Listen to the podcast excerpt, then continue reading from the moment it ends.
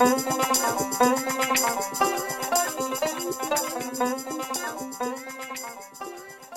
right, welcome back to the Hosts Podcast, a podcast all about HBO's Westworld. I'm Doug Norrie, that is. James Davis. We're going to be discussing episode six, The Adversary, which premiered on Sunday on HBO. Buddy, this show is it's starting to dial it up a little bit. Starting Heating to, up, my friend. Oh, we are heating up to quote the old uh, whatever game that was NBA Jam. NBA Jam, dude. Yeah, sorry, I got it. I got it. It took me a second. Um, all right, let's just dive right into it because there's a lot going on here. This the last two episodes have been much more action, sort of, much more action packed, plot driven. I think than we had gotten from the previous ones, which were clearly more will, world building slash character building on you know number of different levels. But first reactions to the adversary and what it sort of like does for the show's landscape in general. Did you have the same kind of like whoa feeling as I did? I did. I mean, it, you know, Westworld still has this ability to sort of, you know, move plot forward, kind of like tightening a vice or something, where Mhm. it's not clear, like it's not just nonstop car chases and gunshots and stuff like that, but you know, it's the tension continues to build and the tension continues to build across of a number of different storylines. So yeah, there's a lot to talk to today. I think like the biggest arc coming through this episode was the Bernard, Elsie, Sherlock Holmes, Hardy Boys mystery that they're trying to solve. Um, sure. where you know with the relay that had been in the the Carver guy's arms, and then that they kind of thought, oh, this thing is going out and broadcasting data to a remote satellite to parts unknown, and they sort of start investigating it. A couple things I thought were interesting here, though. I'm wondering if you know what stood out to you from a Bernard. Like, where do you see Bernard? Like he. Sometimes I think Bernard's a robot. First of all, um, some- Yeah, well, I, I think there's a lot of compelling evidence from this episode that that might actually be real. You joke, but that could be a thing. Well, okay. What is let's start there then. What's some of the evidence that you saw? I saw a couple. There's a couple things, but I'm wondering if it's the same for you. Sure. Um, well, so there, there's a couple of things. Well, so the first one is that Bernard, that Ford knows about Bernard's affair with Teresa. Yes. Um, if they're tracking hosts all over the place, then it would make sense that he would know what's going on with Bernard specifically. Although, you know, and Teresa happens to get thrown into the mix.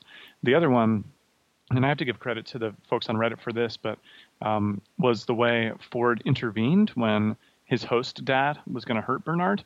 Um, breaking down that scene, as some people have, it's pretty compelling that you know Ford got some sort of alert that there was host on host violence in there, and then kind of like froze them, and then showed up instantly because he wasn't in the room obviously when Bernard first came in, and just sort of appeared Mm. and used voice commands to turn everybody down. Um, so I just find that to be very, very strange. Um, there's a lot of conspiracy theories about Bernard right now, but I'm pretty compelled by a lot of them, and and I wonder if uh, I wonder if Bernard is just a host with his intelligence turned all the way up.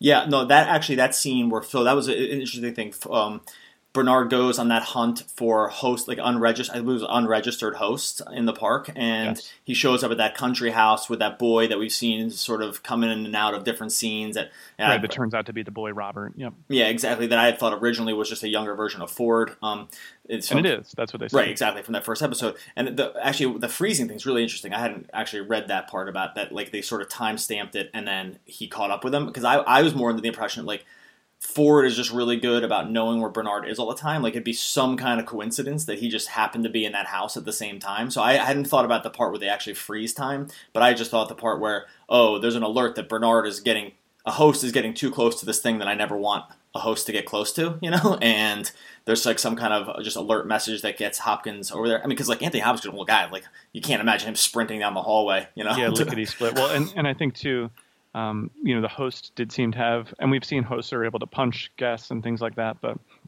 in this case, the host was able to put his hands on Bernard and like looked like he was really seriously going to hurt him, and you just wonder if his like, this is not a host, don't kill him instinct wasn't going off in that moment, you know? Right, exactly. So yeah, I think there's mounting evidence, or at least they. And this one, and the mounting evidence of Bernard being a host. I see. I think there's like there's some Easter eggs that I think the show has wanted us to try to figure out. You know, early on. This doesn't seem like one that they wanted to be too overt about, but it's just kind of coming along slowly. Um, again, I, and, and we had discussed it a couple podcasts ago where we had said, you know, he had had the uh, his his child had died, and whether that was really uh, uh, that was like his own little reverie, maybe, or his own little memory that had been implanted, and, for his um, just to give him backstory. But the, yeah, this one seems to be really, really gaining legs with uh with Bernard too. So it's also interesting too because if he's a host and what are like if he were to, it actually doesn't even matter who he if he's a host or not. Like his goal of sort of just uh, collecting information on this mystery of who is giving information throughout the park. You know, is this a thing that you does this does this storyline actually intrigue you at all? Like this part of who's doing this thing. I, at first, it was it, it was interesting to me, and then it kind of wasn't, and then it kind of dialed back in for this episode. I guess I find it somewhat interesting. I mean, it was a pretty tense moment when Elsie called Bernard and he was in the room with Teresa, and it turns out that Teresa is one of the people accessing uh, this remote broadcast system. Uh, that so yes, I, I, am intrigued as to where that's headed. Um, I continue to think that Elsie is just the most ham-fisted and sort of uh, unappealing character on the show for a right. number of reasons. Actually, I would like to start a, uh, a segment on our podcast here where we like the most the comical continuity error of the week in Westworld because it's just become an ongoing theme and, and it really doesn't bother me about the show. Like I still love the show and I just don't care that there's these little things going on in it. But um, the great Reddit post, 5,000 upvotes this week was the flashlight of the future is three flashlights.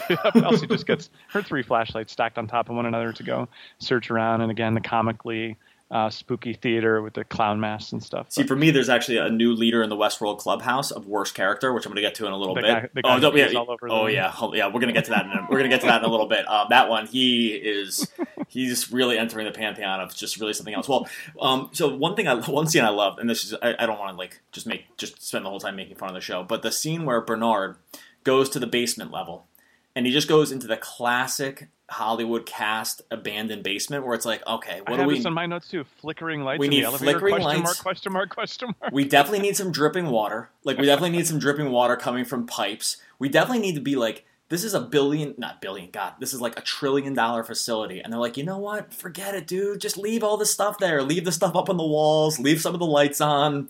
Lock it off who cares? Just like so, that was like such a cliche basement to enter. Um, and then somehow, like with water dripping over years and years and lights flickering, the computer's still fully functional, which I found to be uh, pretty amazing. Yeah, but the old Westworld logo. One thing that's interesting, I don't know if, if, you notice in the background, he walks by a character, um, and there's a there's a character standing along the wall, a host, an old host standing on the wall. If you look at that scene, that host that's standing against the wall is like an exact replica of the movie version of the Man in the Black Hat and whoa, really? Yeah, like I mean, that's what I took it to be. I watched it twice, and it looked like it looked very much like that. And I have not read anything about that online, so I to someone I could be wrong about this, or I could have just been seeing things. But there was, if you go back and watch that scene, he there's only, there's one character in the background, and it's a guy in a black hat, and it looks exactly like the Yul Brynner character from the movie. So I don't know if that like actually means anything, or if this was like a section of the park that was just sort of locked down after that first failure. You know what I mean? Like this is the part that this is kind of where it went wrong. Um, this place has just been locked down. We kind of moved on with our lives and we didn't access it there.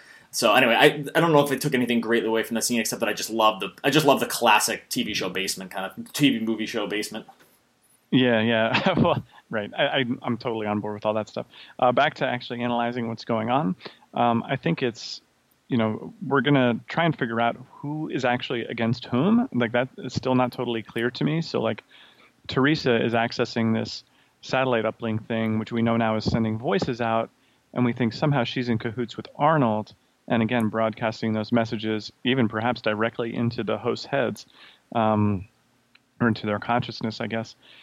But we still don't know what their motivations are entirely, and I guess it would also be pretty surprising if, because you know we've had, kind of had this triangle put together where it's like there's Ford, and there was Arnold, and then there was the money people early on, but Teresa has also you know been classified as one of the money people, but now she's like kind of working with Arnold potentially. So you know it, the the motivations are still pretty ambiguous, but um, I think actually the Arnold motivations are becoming more and more interesting to me, um, both you know from the maze perspective and also from kind of this creepy stuff going on with Ford's fake family that Arnold made for him as a gift. Okay, well, right. Well, so what do you see Arnold? This Arnold. I don't. I don't even know the, the idea of Arnold. What do you see the idea of Arnold's motivations being then? Well, okay, so I'll, I'll take it into another kind of piece of powerful imagery that we got here, which was the case of this dog getting killed mm-hmm. and boy Robert talking to grown up Robert about why that had to happen. And uh, this was, you know, the, the, so of course the classic metaphor here is uh, putting the dog down, right? Like this is something that uh, it's like a saying, right? It's like, ah, oh, just passes time. You got to put him down. Well, let's put this thing down. You know, kill mm-hmm. it before it dies, that sort of thing. And uh, when Robert confronts Boy Robert about what happened, uh, so the scene goes, he says, I need you to tell me what happened. Well, I saw a rabbit and it ran. I found it like that. Then he puts it into analysis and says, Are you lying to me? Mm-hmm. Well, yes. Tell me what really happened. I killed it. Why? I don't know. That's not good enough, blah, blah, blah. He eventually goes on to say that Arnold's voice told him, quote, he told me it was a killer. It wasn't his fault. It was made that way and I couldn't help it. Help it? Well, if it was dead, it couldn't hurt anything anymore. I thought this was pretty powerful, like almost a direct threat to Ford, is how I interpreted it. Like, um, you know, Ford is made this way, that this is how he kind of operates. And, you know, that Arnold has disapproved of him all along and that, you know, this is like a warning sign. Like, you know, if if you're a killer and and you're made this way, like this could be you next, you know. Um, and so this tension of like who really is the god of Westworld? Is it Robert who can continually uh, shut things down and make everyone freeze on a drop of a dime, or is it actually Arnold who controls the subconscious of a lot of these robots in a way that even Ford finds unpredictable? So um, yeah, I find that whole story to be really where where the battle is headed. Well, it's really interesting to see the conflict play out with intermediaries like Dolores or you know boy. I like mm-hmm. I like mm-hmm. we just keep saying boy Robert. It just sounds so weird, but um the uh like that the intermediaries are working like that both camps possibly see these the, see these hosts as like their as being on their side or quote their side or whatever it is. Um, like Dolores, sure. Ford thinks that you know Dolores is his to kind of control, and and same with the boy. Whereas, and now he's just watching his, watching maybe possibly his worst nightmare come playing out through these characters as you slowly. I mean, that's what happens with parents too. Like you slowly lose control of your of your kids, or uh, not yeah. not necessarily control of your kids, but you lose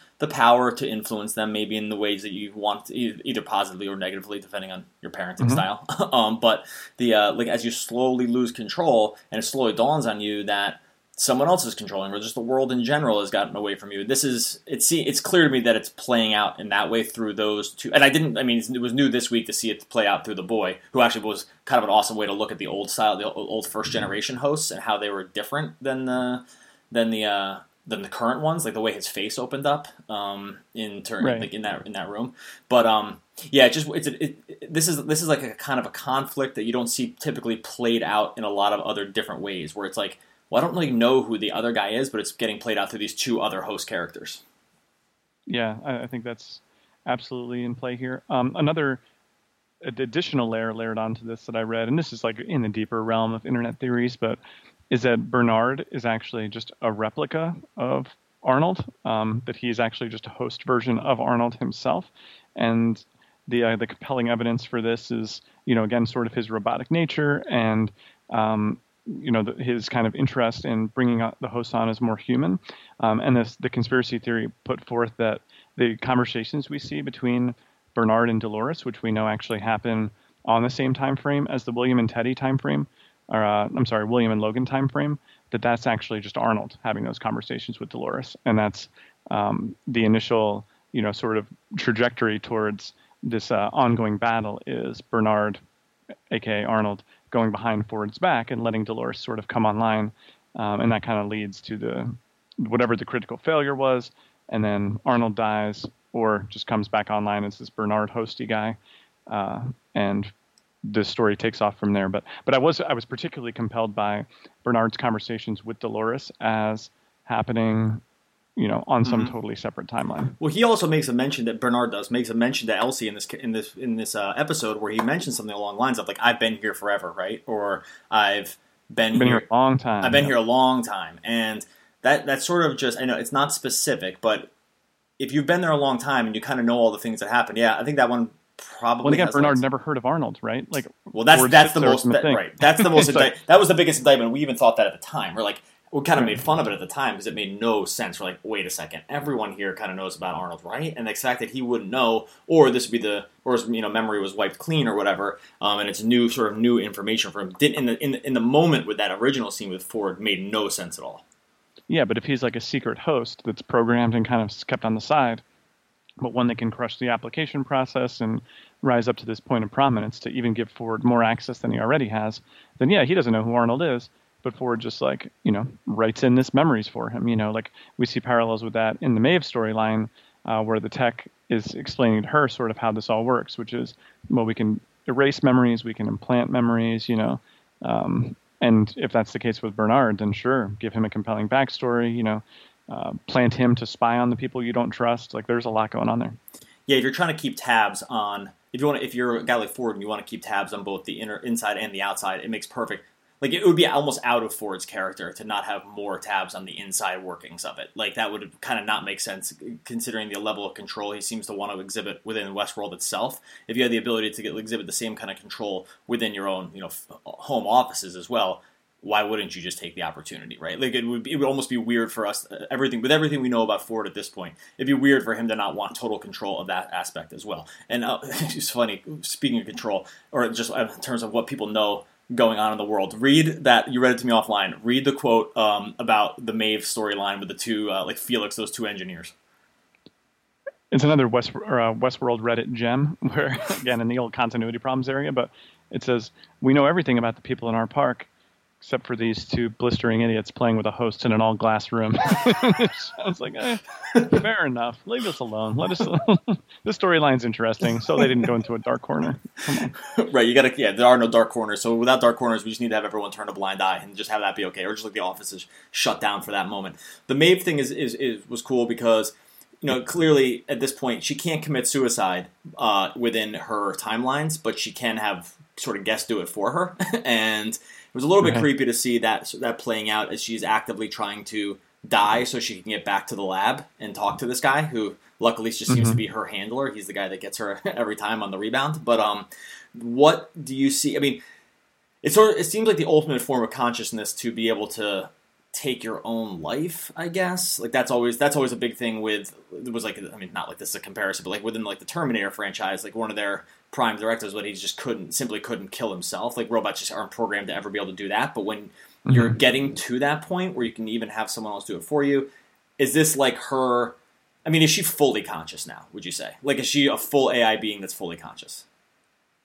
Well, that's certainly what they're at, wanting us to ask ourselves. Um, there's certainly plenty of evidence that especially with them now accessing like her D and D stats or whatever, like where they're like saying they can turn up her intelligence past 14, um, you know, and, and, all those other different stats, charisma and uh, manipulation. I can't remember all of them now, but um, I did, and I'll speak to whether I think she's fully or conscious, fully conscious or not in a second, but. I did think there was so much going on here that's worth unpacking. I thought one of the most mind blowing scenes was her watching that computer that had her thought tree in front of it and kind of how she short circuited because she couldn't even mm-hmm. like comprehend what was going on.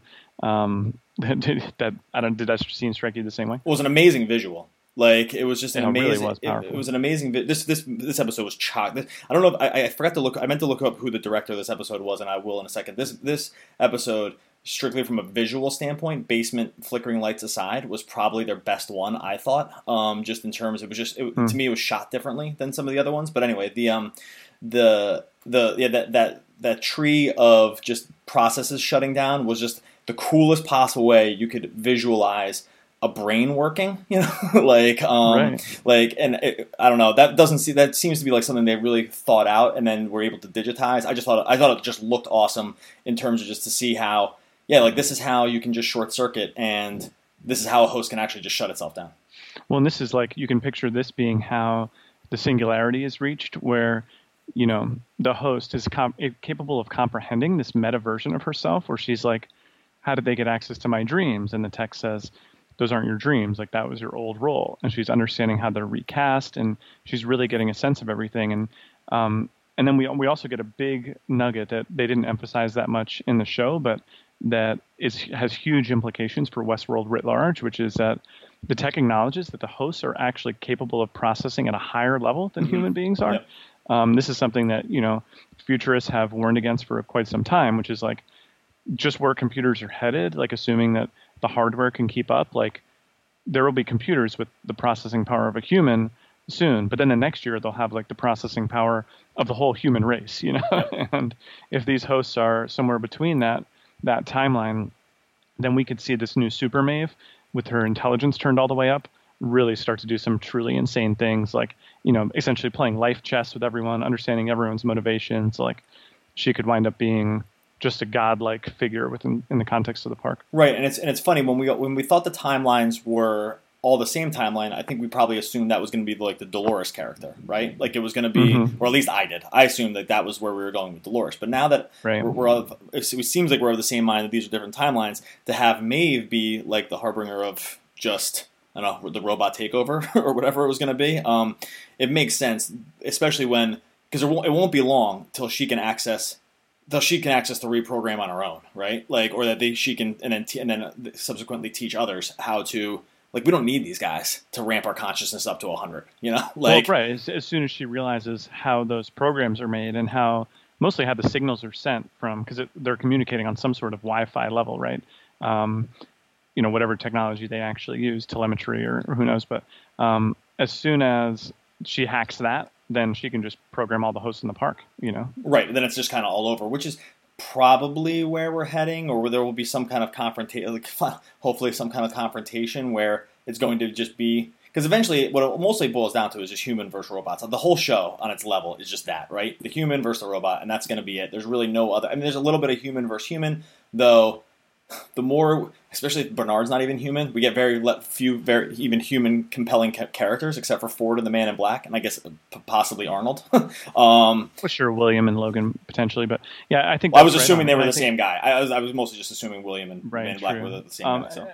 And so I think that the uh, this trend, and we'll maybe we should flesh that out for people listening to, to this episode is the first one.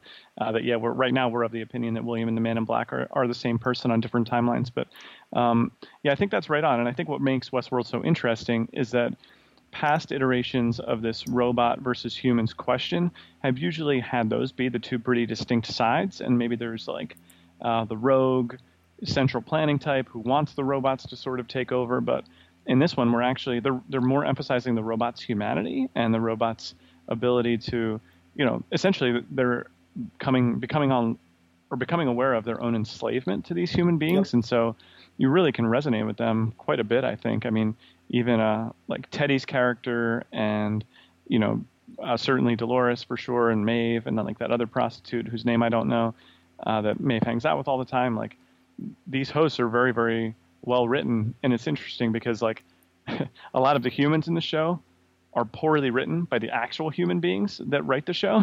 oh my god! The humans in the show who are so poorly written actually write really interesting and compelling hosts for us to digest. So it's this it's this really weird uh, sort of meta issue. Well, let me just go into that for a second because I don't want I definitely don't want to end the show on this guy. But the character the character Lee, who is the um, you know the planet like sort of the um, he's the scripter. He kind of like dreams big about the world. He was a guy that Lee the, Sizemore. My plot was in my heart was in that plot. Has okay. there ever been a stupider scene in the? I'm not, maybe I'm not going to go full history because I haven't seen every TV show ever. But the part where the girl at the bar, the woman at the bar ends up being the board member that now is like, hey, I know you just took a huge piss all over this thing, like, but I'll see you later. Guess what? We're still considering you for the job. You know what I mean? Like that makes no sense. Like I just don't even. Like, it, it, almost, it didn't ruin the show for me, but it was just like, there's no possible scenario where this thing makes any sense. And I get we're not supposed to like that character anyway, so they're not going for you know likability with his with, with this dude, but you don't need to you don't also just need to take it to like the total opposite end of the spectrum and just make him just this totally unbelievable guy that gets so drunk and just pisses all over the stuff and then has not only no consequences for it possibly in line for promotion you know?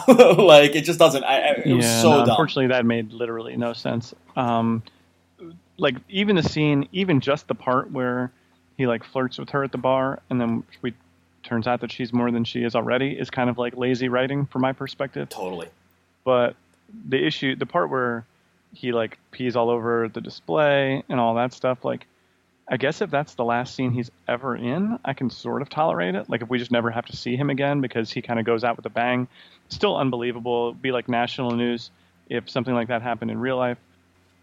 And the fact that like they that everyone's not flipping out, that security's not tackling him, like that people are not doing more than just look at him with mild disgust is like it's the dumbest moment in the show so far, no question about it. Right, that idiotic scene aside, which is um, obviously so dumb. Teresa does seem to, for reasons that are, aren't totally clear right now, wants to promote Lee to Ford's position. I guess was the implication there, and through right. you know she's been the proxy for the board. This person is a board member um, that's come in to meet with him to discuss his role in the company, peeing on things aside.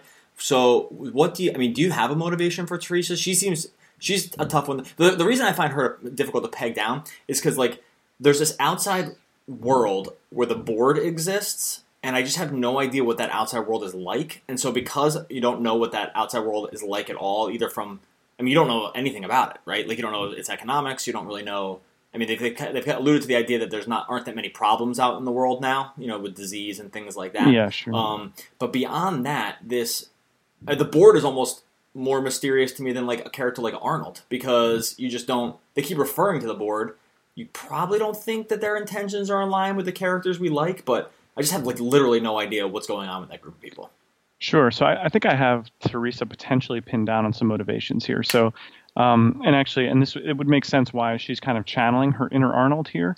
Like if you take Arnold as, you know, I, the possibilities for who or what Arnold is now are pretty vast. Um, from both a physical guy who's still living in this maze, and we can talk about that too, I'm sure, um, to something you know you know more science fictiony like his consciousness lives on in a machine to something a little bit more straightforward like you know you can still access the code that Arnold wrote but maybe it's not like a fully functioning host in the way Maeve is it's like this 30 years old piece of technology um, that still has access to, you know, like a hack or a patch you can write onto these hosts or whatever to make them do weird things. Um, but if we think back to Arnold's initial motivations, like why did he get himself killed inside the park? Um, a lot of that was because he seemed to feel like the park was flying too close to the sun, like it was doing something that it shouldn't be doing. And particular, he, in particularly rather, he was uh, in opposition to Ford. Uh, now we flash forward to the, the future, and we have Teresa. Teresa very plainly doesn't like Ford one bit, right? Right. Um, and we have the scene early on where they had to recall a bunch of the hosts because, ostensibly, because it was Ford's patch, this reverie that was causing the problems well, what if that was just a convenient excuse to blame Ford for all these new problems and kind of cast him as this like out of touch, old timey guy who's causing all these problems in the park? And so now Teresa's like, you know, accessing this Arnold piece and being like, oh, well, if we can actually accomplish what Arnold has set out to originally, which is basically to kill Ford's credibility, then we can just get him out of the picture once and for all, and we can write like the stupid Indian stories and you know just really cash in on what people actually like about our park, which is going black hat for two weeks or whatever, um, and we could just be done with Ford altogether. So I kind of feel like Teresa's motivation and this uplink and the, the secret Arnold, the way Arnold's being used, is mostly an attack on Ford and to try to get him out of the picture once and for all. Yeah, because it seems like too, she's probably she's scared on him. I think she's just like physically scared of him too. After seeing sort of the power that he can wield, they've made it pretty clear that last episode when she was eating lunch with him, and that oh, he yeah. that he just straight up threatened her. I wouldn't even say it was an implied threat. And sure, the, uh, like she's never setting foot in the park again, right? Like she'd have No to be insane to go in there. Right, no chance. So um, it's just it is funny. I just do get a little confused when I can't envision the world outside of Westworld. So like I just don't know. Like that, you know, this was the this is kind of the thing that happened with Lost for a while, where you just like couldn't figure out the Dharma Initiative just because you had no idea. You just like you just legit had no idea. Like what they were. I'm not sure if you ever figured that out, even if you watched that show to the end. Fair enough, Sure. right? Yeah, but like you just were always just like, what the freak are these guys doing? But at least you could see them. Like with the board, you just said this group of people, and then they send you know their young, uh, presumably their youngest representative. I can't imagine there's any younger people. No, on she's the the executive. That's what they said. She's the executive chair of the board. but she also might still be the youngest person. We don't know. Um, after, so real quick about the uplink thing with uh, with Elsie. Who do you think grabs Elsie at the end? Oh, I have no idea. Uh, probably a host would be my guess. Um, I'm, I, was, I was trying to think if there was any characters we didn't see at all. Like if there was any characters that we weren't f- kind of fully Oh. accounted for. Because I mean, uh, again, you can stat you can you can introduce new characters like this by having them grab people. But I was also just trying to think if we had just sort of not accounted for somebody that might have been. Because it's not no, totally, actually not totally clear that like the grabbing of her was a malicious intent either. At the end, like this could be right. like I, I I think it was purposely unclear about whether she was being straight up abduct, abducted or was just you know kind of like I'm going to grab you, but just be quiet and I'll tell you the truth kind of thing. Um, I yeah, they're listening. Right. right exa- oh yeah, great call. Right, like yeah, shh, shh, there's cameras everywhere, but you know they're going to know. So I think I think I wouldn't be surprised if the person or entity that grabs her at the end is possibly a friend um, with the same motivation. Because like there's I, right now there's lots of people that know what's going on. But we also, if you think about it, there really aren't that many characters, all things considered, and a lot of them are accounted for right at this point. Like yeah. we know, you know, we know where the Man in Black is, and, and and Teddy. We we know that it's not Bernard. We know it's not Teresa. We know it's not um, the Ashley, the guy who runs security. So after that, it's either it's probably it's either someone new or I don't know. So it's not totally clear that it's uh, yeah. Depending on the timelines, my my suspicion, I, I really do strongly think it's a host, um, and I don't know who or what, but it just kind of has that feel to it, and that's just where my gut tells me. Because also, like if it's an abandoned theater, mm-hmm. there wouldn't be a, a, lot of great reasons for an employee to be heading there all the time, and maybe they don't track their employees as well as they track their hosts. But uh, yeah, that was just kind of my guess, but we'll see. We'll find out, I'm sure. And then finally, we get Man in Black with Teddy. They they sort of they head to Pariah, but then they sort of I think they skirt around the city. Um, yep. You know, the Pariah. What's interesting too is they head to Pariah right at the time that we see uh, Dolores and William leave in the last episode, and Teddy and the Man in Black walk into Pariah. I don't know if that was just a coincidence in timelines, but I didn't necessarily take it to be that. Like one group. Now, again, if you're if you're not subscribing to the double timeline theory, then it would be a nice way for them to, like not overlap if they were to be in the same area at the same time. Anyway, I didn't think that was a coincidence that they sort of headed to that town at the same one episode later. But they go around it and run into conflict with the Union soldiers who they who identify Teddy as not being against Wyatt but with Wyatt, and then that right. sparks the sparks the memory on Teddy's part where he just laid waste to that entire town. Do you think Teddy knew that before they said it to them, or like that just made him remember? Well, this is a one of the core things we're seeing in Westworld is this ability for verbal triggers to kind of bring memories to life. And actually, this was another theory I read online that uh, that Ford is kind of bringing alive these memories in Bernard's son by mentioning it. And because like when Bernard has these flashbacks, it's always at Ford's prompting, basically. Like it doesn't occur to him naturally. So, you know, basically these so the idea is that these characters the hosts that their storylines can be off in any number of different tangents but that other hosts can be sent in and kind of like prime the pump and be like when you were back in that town with wyatt. And it's like oh mm-hmm. right. Yeah. I was back in and it accesses that memory right? Um, and that's like why the man in black triggers teddy by talking about dolores right? He brings up dolores and you know that that signals to the host that okay this is one of my dolores loops or something right? Uh, so we don't know for sure what's going on there, but I, I, do believe, I do think that Teddy knew that. Yes, um, I do think that he was conscious of it in this existing storyline. You know, to what extent that makes a difference, I'm not sure, but yeah, I do that, think that could be in play here. He he does the old can't leave one guy behind, or else that person will come back and get me at the end with the Gatling gun. I think that's called a Gatling gun. I'm not a weapons expert, but um, oh yeah, that was a little bit crazy. Well, it was it was I usually well, so one, good job by Westworld by cutting down on the shootout style for this game, for this this game, geez, this this episode, uh, where they that this was the only one we got, and actually was sort of a new version of it of the host on host violence. But this is where he's has sort of has a plan is like these guys will just follow me forever, so better just he he kind of does the Man in Black style. It's like let's just take them all out and like sort of learning like they, they seem like they're going to end up being I don't know, kismet in that way because they uh, sort of understand how the hosts are going to continue to track them. I'm not sure how much we learned from this storyline this week, except that, you know, William has more of a backstory. I didn't take a ton of aha moments, except that I did think there were some cool visuals. Like there's a great visual of them walking through the graveyard um, into Pariah, mm-hmm. which I thought was just an amazing shot. Probably the, to me like the best shot of the episode. I just found it to be. There's a couple. There's some really really cool visuals, and that was kind of it for that storyline for me. Well, I think the big reveal that the Man in Black stuff did turn us on to this week is kind of learning more about the nature of the maze. And this is something that is obviously where the story is headed for this season at least, which is what is the nature of the maze, what happens there, who's there, you know, what what happens when you get there, like a lot of maze related questions.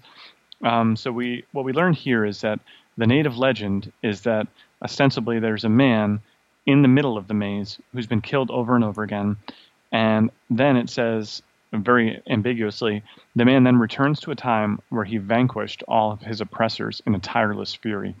And so your mind immediately goes to, well, Arnold is in the middle of the maze, right? Um, that Arnold somehow maybe constructed this maze as a way to insulate himself from his would-be oppressors or you know him vanquishing his his oppressors is what happened in that past iteration of the park. You know, we're not exactly sure what happened there, but um, the implication seems to be further and further that you know this is the big payoff. If you can get to the middle of the maze, then you find Arnold, then you figure out what's exactly going on and what his end game was all along. Right, and then there's the piece about the maze being complicated. Um, only the right, yeah. He says right. that he would go in and build a maze so complicated that only he could get through it. Um, so you know, the implication is he, well, and maybe the hosts, if he can kind of latch onto their consciousness and you know get them to think as he thinks, then maybe they can get through the maze too. And then the question, of course, is like, well, is Westworld itself the maze? You know, or is a man's mind the maze? Uh, someone posted again a, a screen cap on Reddit of the maze looking just like a brain scan. Um, that you know an, an, MRI of a brain looks almost exactly like the maze was what this person put forth. So there's a lot of different directions the maze could go. I have to say the nature of the maze for me is not the most compelling storyline, but I am actually more and more intrigued by the Man in Black and what his role will be there because, you know, again, you and I kind of operate under the assumption that the Man in the Black and William are the same characters on different timelines um, and that the Man in Black actually is sort of a, a quote unquote good guy. Um, you know, he has this foundation we know about outside of Westworld, and you know he's in Westworld really just trying to figure out what the hell's going on. Uh, possibly because he used to love Dolores. You know, we just we don't know exactly what's going on there, but um, yeah, I do think that that maze. I think the maze is the big thing that we're going to find out about at the end of this season. Yeah, right. And we and but I, I would suspect that the maze just it, like a good show will either choose to end it there or just have the maze open you up to a bunch of these different questions. Like, can you? Are there other iterations of Westworld that you can then travel to? You know, or there, or is it just like this? This is like what you think. Uh, said this uh, what unlocks all the consciousness. Like this is game over style. Like this is how you win the game in the end. Like if it, we look at it as a true video game, but yeah, in in the end, I guess that's. I, I was joking that it's just going to be like we've been misinterpreting maze as M A I Z E, and it's just like a big cornfield. Corn, yeah. yeah. it's just a big cornfield, and we're just like, hey, dude, we, no, no promises about what that maze was. You just you just interpret it incorrectly the entire time. All right, that was episode uh, six, the adversary. We will be back next week breaking down Westworld, and you can subscribe to this podcast on iTunes, the host podcast. But do us a huge solid if you could go over and review that podcast. Help us climb up the charts over on iTunes, get more people listening. Always helpful. Otherwise, we'll see you again next week discussing episode seven. Talk to you soon. Adios.